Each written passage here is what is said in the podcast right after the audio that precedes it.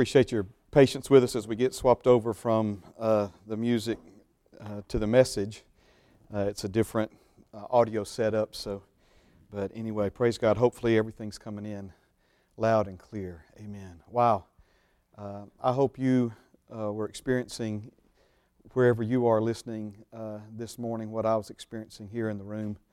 the Holy Spirit, His presence was very strong uh, as uh, he always, praise God's, uh, honors uh, his word to be in the midst of where people are gathered together in his name. So, um, before we get into the word, just a couple of things. Um, I've, I've had lots of people asking me, Pastor Mark, how do we give? We, we believe in giving and we want to keep giving. So, you can do that online through the church website, hccnow.org. Um, obviously, you can uh, mail it in. Um, and if if it's a check, I wouldn't recommend you doing this with cash, but with a check, you can put an envelope and just drop it in the mailbox on the front of the church. And um, the Lord has really, really blessed us as a family of faith financially. I know that some churches and ministries are suffering right now, and, and um, the Lord has just blessed us with abundance, and, and we're fine financially. Um, and as I've always promised you, if I ever mention money, it'll be for your benefit and, and, and not mine or uh, and so, but anyway, praise God. If you'd like to continue to give, those are some ways to do it. Um, also, uh, just to give you a quick update on Sister Pam, we've had lots of people asking about my darling wife. She is doing much, much better. Um, and, and even in that whole situation, it's just been amazing to see the favor of God. Um, we didn't realize that the kidney stone had prevented her kidney from draining, and she had developed a pretty serious infection. And um, they called us back kind of for a follow up visit, and, and that's when they identified that. That was Wednesday afternoon. And uh, when we went to Princeton Hospital, uh, the emergency room doctor got on the phone. And anyway, long story short, um, head of nursing met us at the door at the hospital. The surgeon met Pam in the lobby at Princeton Hospital and walked her up to surgery. I mean, I've never again, these things, uh, as far as my experience is, is, concerned, just never happen. And so, just thankful for the for the goodness of, of God. They put us up in. Uh, when the doctor came in the next morning to check on Pam, he says, "Man, y'all got the nicest room in the hospital." I mean, they gave us a suite. I mean, it was just, Amen. Just the goodness of God throughout all of that. So, uh, just continue to pray for her. Um, she is blessed and healed of the Lord, and we will settle for nothing less than that. But thank you for those of you who've called or uh, sent text messages and, and, and, asked about her. And so she is doing well and at home uh, watching with all of you right now. One last thing before we get into the Word, too, I just want to say a shout out and thank you to uh, Pastor Mark McClellan and John Mark for anchoring everything on Wednesday for us. Um, obviously, uh, that was a very short notice, especially on Mark's uh, part. His sermon, by the way, is archived. You need to hear it if you haven't heard it um, out of John the 10th chapter. He did a, a, an amazing job and some, a good word for our family of faith. And so that's archived on the website as well as uh, my Facebook page and the church's Facebook page. So, anyway, praise God. Without any, any uh, further formalities, let's uh, open our Bibles this morning to Romans chapter 3, Romans, the third chapter, and we'll begin at verse uh, 19. Praise God. Romans chapter 3 in verse 19. Are you thankful for the Word of God? Amen. I know I was going to, I, I, thank you, Holy Spirit. I was going to say one other thing, okay? And um, listen, we're a family, and if, and if, if, if you need something, uh, let's, let's help one another out. Amen. I know that we've always done that here at Heritage. It, it uh, you know, when I hear of, of one family helping another family, I, I know recently uh, Brother Jerry went and got a car for somebody that had, had broken down and, and just different things that people do. So if, if you're in need, um, we're a family and we're going to help one another through this situation. We're believing it's going to end much sooner than, than what some of the uh, you know, reports are saying as far as you know, when we can expect for things to be back to normal. Um, my prayer is that we'll all be together again by Easter, if not before. So you just be in agreement with, with, that, with that. Praise God. And let me say, especially to our seniors, um, if, if you need us to bring you something or get you some groceries or, or, or what have you, um, you know, we've got some toilet paper here at the church. It's commercial rolls, but uh, if, you, if you need some toilet paper, that was a joke, obviously. Um, Pastor Mark McClellan and I were having a conversation uh, last week. He said, You know, global pandemic comes to Alabama, and what do we do? We go buy toilet paper, hot dogs, and ramen noodles. So, uh, anyway, we're not used to global pandemics in, uh, in the state of Alabama, but praise God. If, no joke, if you need something, um, please don't hesitate to ask. We'll get through this together. Um, and, uh, and good things coming. Amen. All right, Romans chapter 3 and verse 19. It says this Now, we know that whatever the law says, and this, of course, is speaking of the laws that God gave us through Moses, it says to those who are under the law that every mouth may be stopped and all the world may become guilty before God. It's an amazing thing. If you, if you study this out uh, in the book of Romans, you see that when, when Father God gave the law, He knew that it was actually going to cause sin to explode. Uh, in other words, increase sin. Uh, the, the basic mindset that a lot of people have is that if you pass a law, it'll stop people from doing wrong, but that's simply not the case. Um, Paul explains this in greater detail in chapter 7 and 8, where he talks about um, when we're, you know, basically when we're told not to do something, it actually awakens within us a desire uh, to do it. Um, and so the reason we see in Scripture uh, is that Father gave the law uh, to help expedite us all coming to the simple reality that we can't do it without His help. We can't live um, a righteous life uh, and satisfy His standards unless um, we have a Savior. And so that's what it means that all the world may become guilty before God. Verse 20, therefore, by the deeds of the law, no flesh will be justified in His sight, for by the law is the knowledge of sin. By the law is the knowledge of sin. We said on uh, last Sunday evening that um, I used the example of when I had a problem with my eye, and the, uh, the eye doctor put uh, some yellow dye in my eye to, uh, to see if he could identify what the issue was. And when the yellow dye went in, it, it revealed an ulcer on my cornea. Uh, but again, that yellow dye did nothing to fix the problem that I had. It only revealed the problem. And that's, that's what the law of Moses did. It, it reveals a problem that it cannot fix. And, and we have to, of course, you know, Jesus came to provide that uh, final answer uh, for our sins. So, for by the law, he says in verse 20, is the knowledge of sin. Then that first phrase in verse 20, by the deeds of the law, no flesh will be justified in his sight. Now, this this question may not be the first one that pops up in your heart and mind, but if you go back to these first century listeners, um, their, their next question would have been something like this If not the law, then how? that was the only way they understood a man or a woman could be made right before God in the eyes of God was by obeying the law. And so now Paul, by the Holy Spirit, is telling them that by the works of the law, no flesh will be made right, no flesh, no flesh will be justified in, uh, in the eyes of God before God. And so, again, their question would be if not the law, then how? Okay? Um, and of course, the answer is verse 21 But now the righteousness of God apart from the law is revealed, being witnessed by the law and the prophets. Now, before we go any further with this, I want to point a couple of things out to you. In verse 19, we see the word now, and then again in verse 21, we see the word now, right? And of course, you know what I usually say anytime we find now in the Bible. It'll be now tomorrow, it'll be now next week, and it'll be now six weeks from now, it'll be now 6,000 years from now. Amen. He's talking about a new day that has come and a new reality that we now are in the midst of enjoying and experiencing, right? But another way I want you to think of this, um, especially in light of the context of these verses, he's basically saying that was then, this is now.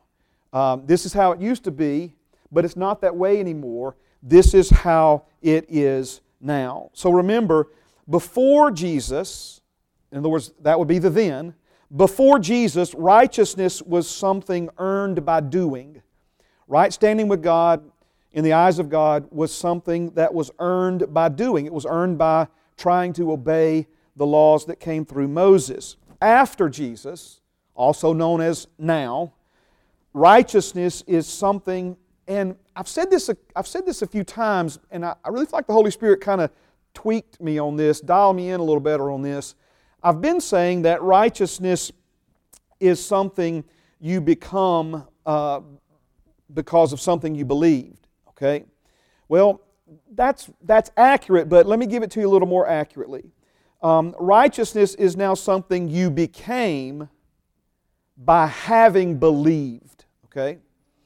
And, and you say, well, what's the difference there, Pastor Mark? Are you just swapping out, you know, two vowels, right? No, no, listen again. Something you became because of something you have believed. The difference is, and it's what a lot of people I think still get locked in on, is that we're, we're in a process of becoming righteous. And that's, that's really inaccurate. The Bible says you have been made, past tense, you have been made. If you've called on Jesus and received salvation, you have been made righteous. Not are becoming, but have been made. There's a big difference there, right? Uh, now, we know that we've been made righteous, and through the renewing of the mind, uh, we're learning to, uh, you know, that inward reality of the new birth becoming an outward expression of life. But again, righteousness now is something that we became because of something we believed. Amen. It's the only way for a man or woman to be right before God in the eyes of God. All right, now let's go back to verse 21. It says, But now, so again, we're talking about a line in the sand. Uh, one of my favorite passages out of Ephesians 5 says, You were once darkness, but now you are light in the Lord. So this is what you once were, but this is you know who and what you are now. So again, we once tried to make ourselves right, earn a standard of right righteousness before God by something we did, but now the righteousness of God apart from the law is revealed, being witnessed by the law and the prophets, even the righteousness of God through faith in Jesus Christ, to all and on all who believe, for there is no difference. All have sinned and fall short of the glory of God. But again, there's a comma there. That, that's, there's not a period or an exclamation point at the end of that uh, uh, verse 23 like you hear so many imply when they preach. And how many, you know, hundred thousand million times has this passage been used in a sermon? And, and verse 23 is, is where the, the, the speaker stopped. Amen. And thank God this is not where it stops. Amen. We have all sinned. That is true. We all have fallen short of the glory of God. That is true. But again, there's a comma there he's not just emphasizing that we've all sinned and fallen short of the glory of God. He's trying to emphasize not the problem, but the answer. And the answer is what? Being justified freely by His grace. It's not something we earn, it's something we became because of something we believed and received. So being justified freely, without cost. Well, let me say that again. Let me say it another way. Without cost to us. It cost Jesus everything to give us this free gift of His grace, being justified freely by His grace through the redemption that is in Christ Jesus, whom God set forth as a propitiation by His blood through faith to demonstrate His righteousness, because in His forbearance God has passed over the sins that were previously committed, to demonstrate at the present time, again, back to the now, back to how things are now, how things work now, how we're to understand these things today. Amen. At the present time, His righteousness that he might be just and the justifier of the one who has faith in Jesus. Now, let's talk about that last phrase because that's one of my favorite phrases in the book of, of Romans. And I know I have a lot of favorites. I may mention three more favorites before I'm done this morning. Amen. But what it communicates that because Jesus has done for us what Jesus has done for us, it has allowed our Heavenly Father to be both just, in other words, fair, um, maintaining His righteousness, or His rightness, you could say it that way, His integrity, but at the same time also being the one who justifies those who have faith in Jesus. Now, let's dig into this. We, we touched on this last Sunday night. Let's, let's go back to it for just a moment and I know some of you, you know, are with us on Sunday mornings that are not with us on Sunday nights. And so let's, let's dig again into this just a little bit deeper, and then we'll move on to what I think we'll, we'll end with this morning. Um, our Heavenly Father loves you. And I, I, I, can't say that enough. He wants good for you. He wants to bless you. He wants fellowship with you. He, he sings over you while you sleep at night. He numbers the hairs on your head. He, he, um, he loves you. He knew you before you were ever formed in your mother's womb. If you think your mama loves you, amen, your Heavenly Father loves you even more than your mama does. He knew you before you were ever in your mama's belly. Amen. And, and He only desires good for you. He's looking for ways to help you. He's looking for ways to bless you. He's looking for ways to, to give you good things and, and, and for you to experience a life of, of provision and, and, and prosperity and protection and promotion. This is His heart for you. I can't say that enough, right? But of course, what, what hinders Him from being able to prosper us and promote us and do all these things was our sin. Our sin separated us from fellowship with our Father. Our sin disqualified us from being blessed by Him. It didn't change the fact that He wants fellowship. It doesn't change that He, that he wants to bless you. That never changed throughout any of this. Matter of fact, when Adam and Eve sinned, they tried to make clothes for themselves out of fig leaves, and, and our Father is there. I mean, they just made the biggest mistake that'll ever be made in, in all of eternity, right? And Father God is not there kicking dirt in their face. He's there making clothes for them. He's trying to make some, uh, you know, a, a more temporary, you know, a more permanent temporary covering for them. The fig leaves weren't going to last but maybe two days. Or, you know. So he's making them actually coverings out of animal skins. He's, he's, made, he's made them a suit of clothes. Are you seeing? That to me says so much about our Father's heart for us. He's not there to, can't believe you did this. I mean, obviously, he's telling them about the curse. He's telling them what's going to happen because of the choices that they made. But again, do you see his mercy and His grace and His love for them and His, and his, his, his desperate, uh, you know, desire, if you will, desperation, desire to, to help them and continue to be good to them and, and, and, you know, to the best of His ability in light of the sin that they just committed that separated them from fellowship with Him, that, that caused them to hide from Him, that, that caused them to be afraid of Him. And yet He's there in the middle of that, all right? But now back to this phrase, how can he be just and at the same time justify me and you? That word justify means to treat you like your sin never happened, just as if I'd never sinned. Father wants to treat you and me like we've never committed a single sin, to have that kind of fellowship with you and to be able to bless you like you've never done a single thing wrong in your life. Okay? This is what it means to be the one who justifies you. But how can He be a just God and treat you like your sin never happened. Those two things are in conflict with one another, except for Jesus came and resolved the conflict. So before I get there, let me, let me try to bring this into a real life situation so you'll understand better what I'm saying, all right? Our, our Father God cannot be just and treat wrong behavior the same as right behavior. He can't be just and, and, re, and reward uh, the person who does wrong um, the same as he rewards the person who does right. That's not fair in God's book, and it's not fair uh, in, in, certainly in, in any of our uh, books or ways of looking at things. So think about it in terms of a judge in our legal system who refused to punish wrong behavior for his own interest and benefit. In other words, this is a side of this that, and I had a lot of comments, positive comments on this last Sunday night, so I, I want to, I just mentioned this briefly then, but I, I want to go back to it uh, now for just, for just a moment if I could. You see, we have a tendency to only look at what Jesus did for us in light of how it benefited us, and we never consider that, that He was actually not just doing it for us, but He was, he was doing it for His Heavenly Father. He, he was he was not just satisfying a need that we had, he was satisfying a, a need that his, uh, his father had. Okay? Um, so, again, if, if a judge in our legal system refused to punish wrong behavior for his own interests and benefit, okay, then we would not consider that judge to be a just judge.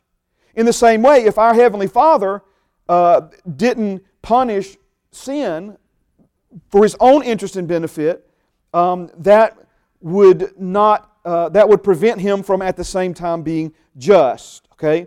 So, how, how about this? A judge, think about a judge who let someone go free because he cared for them personally and therefore didn't hold them accountable for their crimes and wrong committed against others. All right?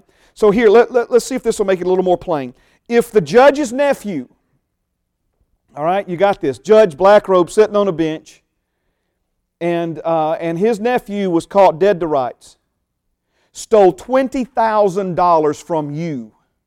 Okay? So the judge's nephew stole $20,000 from you, and the judge let him go without any punishment or repayment. And when asked why he did that, the judge responded, Because I love my nephew, and I believe he has lots of potential in spite of this mistake. Well, again, there's nobody that would say that's just. There's nobody that, that, that would say uh, that this is, this is a, a fair or a righteous judge. Okay? Would you consider the judge to be just? I think the answer to that is no. But it, it doesn't stop there, though. How would you feel if that same judge then turned around and gave his nephew a key to the city and a citizenship award? Just rubbing it in your face now, right? I mean, he stole 20 grand from you and the judge let him off scot free, didn't require any kind of payment or penalty or punishment for that, let him keep the 20,000, right?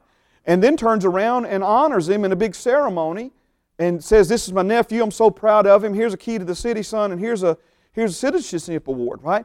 Well, again, that, that uncle judge may have that kind of heart for his nephew and may want to you know, uh, alleviate any kind of punishment that his nephew had coming and may want to promote and prosper and, and reward his nephew.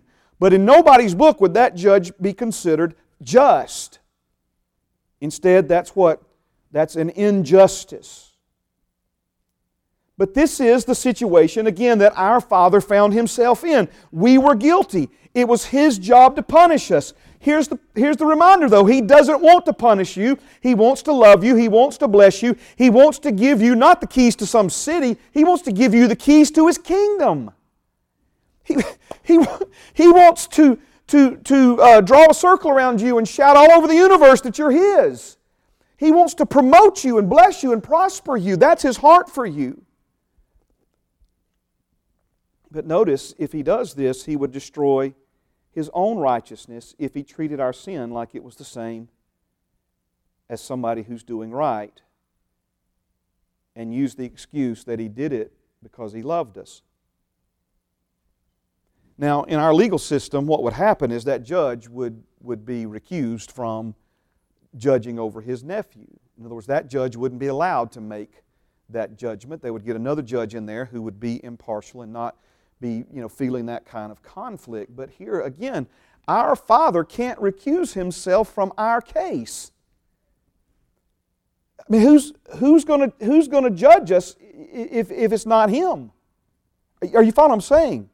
There's not, a, there's not another God in a parallel universe that can come who's indifferent towards us and will make a judgment on our behalf. So again, the buck stopped with Him. So there's a dilemma here. How, is, how can He be just and at the same time treat you and me like our sin never happened. So, do you see why I'm saying Jesus didn't just do what He did for you and me? Jesus did it for you and me, yes, but He also did it for His Father because Jesus took the blame and punishment for all of our sin.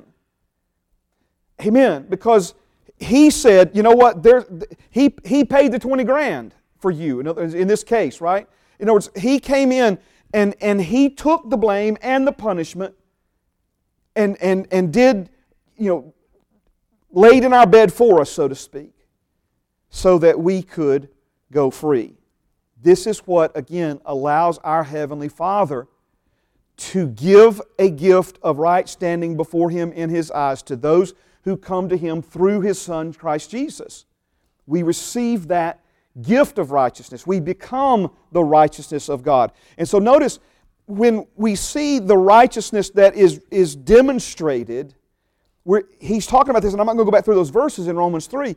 He's not just talking about the righteousness that Jesus demonstrated that we've been given, but in, in Him dying for us and dying as us on that cross, He's demonstrating the righteousness of, our, of, of His Father and our Father.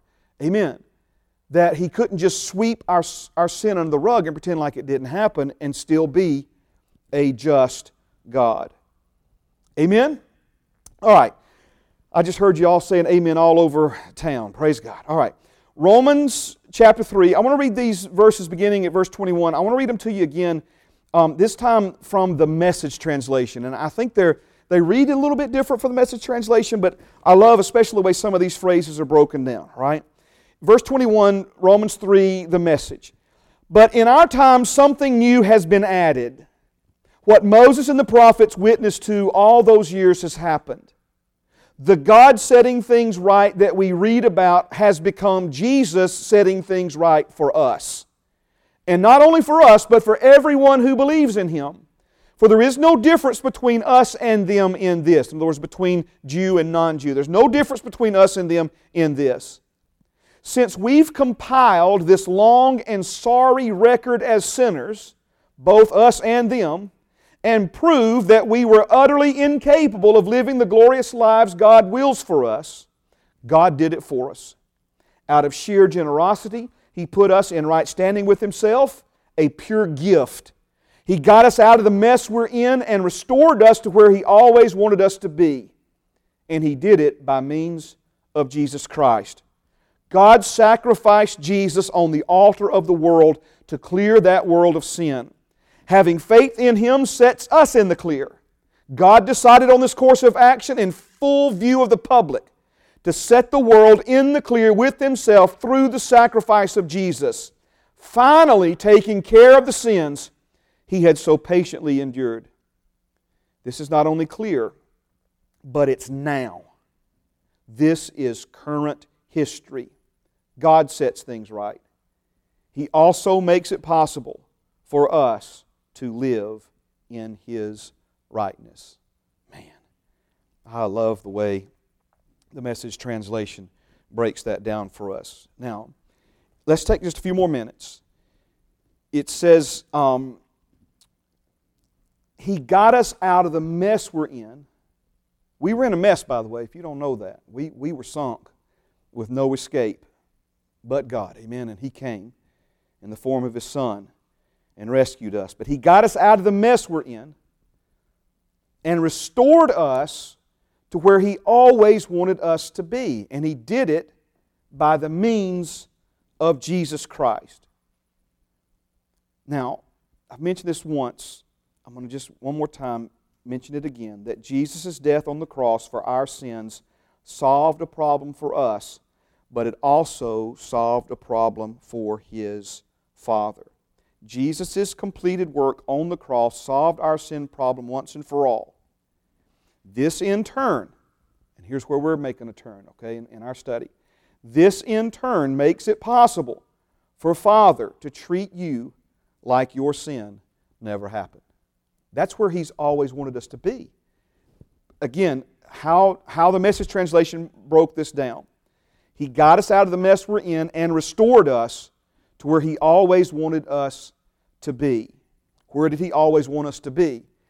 Well, we're going to look at that. This is, this is the, the, the, the part we read in the New King James where it says, We fell short of the glory of God. All have sinned and fallen short of the glory of God. Now, the glory of God is a vast subject. We could talk about it for weeks and weeks and weeks because the glory of God is what God is essentially. That's, that's one of the ways to understand the glory of God. I've, I've often simplified it this way the glory of God is everything that God is and everything that God has. This is the glory of our Father, our Creator Father. Okay?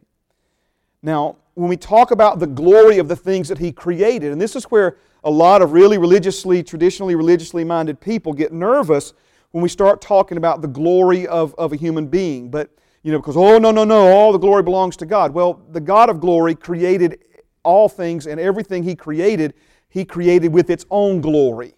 Are you with me on this? This is important. He created it with His own glory. So the Bible speaks of, of your glory, speaks of my glory, it speaks of the wisdom of God that He hid for you for your glory. Okay? So when we talk about falling short of God's glory, he's not just talking about falling short of everything that God is and everything that God has. He's talking about falling short of what Father God always intended for us to be. He's talking about you and me not, uh, you know, fulfilling Father's heart and desire and intentions for us because of our sin. Sin caused us to come up short. It, it prevented us from, from living the life that God, our Father, always intended for us to live. So when we talk about the glory of created things, and that's all created things, the Bible even talks about the planetary bodies and how they vary in glory. We see that the glory of created things, including man, is what they are meant by God to be. Okay? So your glory then is what you are meant by God to be. What He meant for you to be, what He meant for me to be. So, simply put, falling short of the glory of God means we all fell short of where Father always wanted us to be, what He always intended for us to be. Now, the glory of man, then, your glory, the glory that we fell short of. Why are we taking time to do this? Because, you know, again, if you were raised in traditionally religious churches, uh, more than likely all the sermons you heard from Romans 3 stopped at verse 23.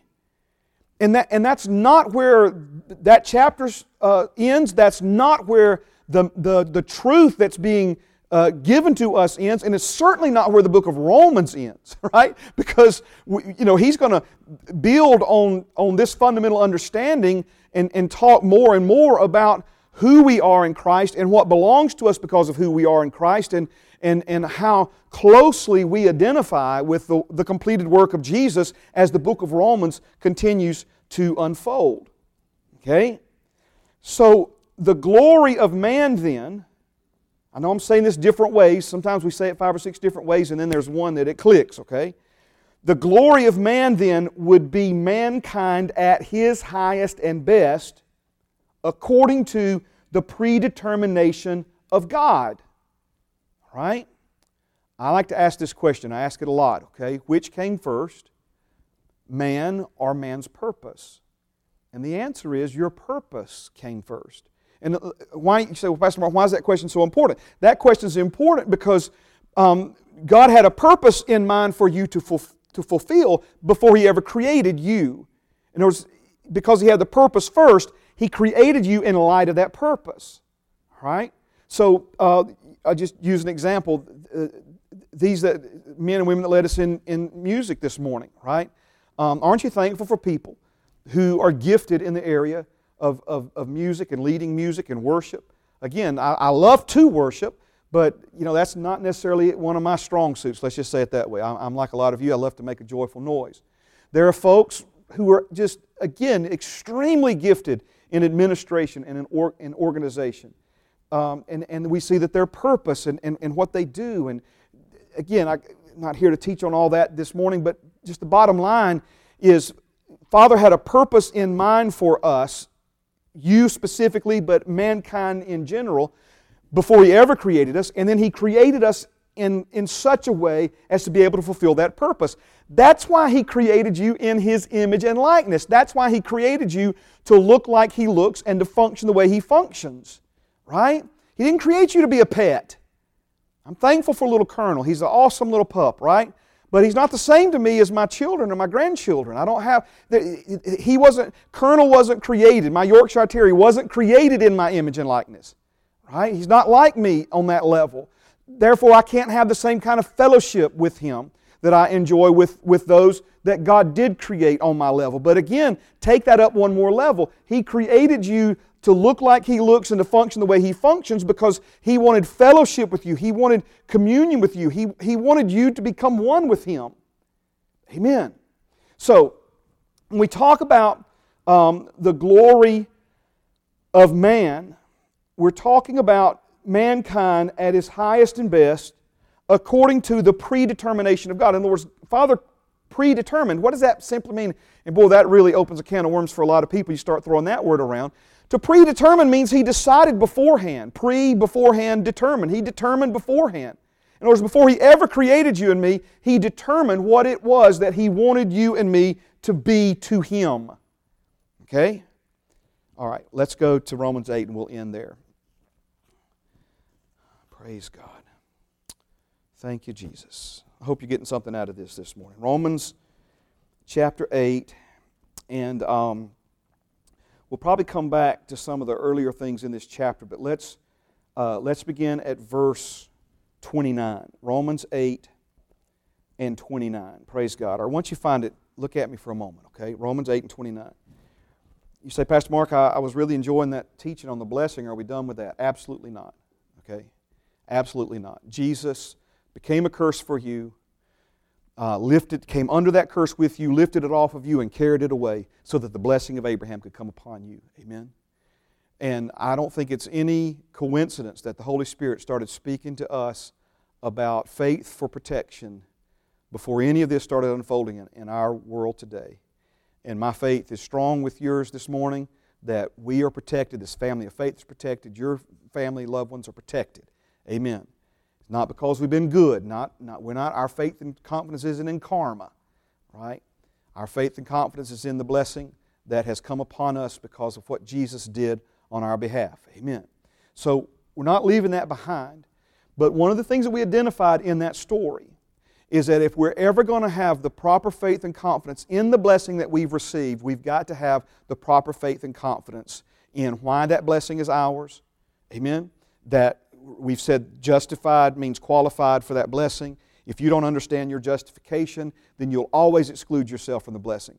You'll, you won't believe that it's yours. You, you know, the more sin conscious you are, the more, the more curse minded you're going to be, the more righteousness conscious, aware that you are, the more blessing minded you're going to be. And so we're, we're taking a, a side journey, if you will, uh, to, to, to build some understanding and all of that.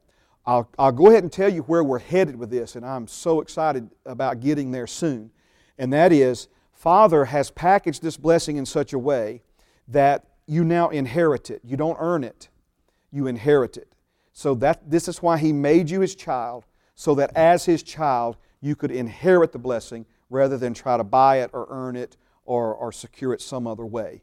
All right? So that's where we are in the bigger scope of things. But again, we all fell short of the glory. We've been justified freely by His grace. And so the glory that we fell short of is what Father God had in mind for you and me as our highest and best as determined by God before He ever created us. Okay? So here is a glimpse into um, what His thinking was where you're concerned. Verse Romans 8 and 29. For whom He foreknew, this means knew beforehand, He also predestined, predetermined, to be conformed to the image of His Son, that He, His Son, Jesus, might be the firstborn among many brethren. So, what did Father decide about you and me before He ever created Adam? He decided that our creation and our ultimate uh, goal, our highest and best, would be to, to be conformed to the image of His Son. That Jesus would not be the only begotten Son of God, but that He would be the firstborn among many brethren. He created us to be His sons and daughters. He created us with the idea that not only would we be His children, that we would be to Him as Jesus is to Him. That's a strong statement right there. That's exactly what He says here. Whom He foreknew, He predestined to be conformed to the image of His Son, that He might be, Jesus might be, the firstborn among many brethren.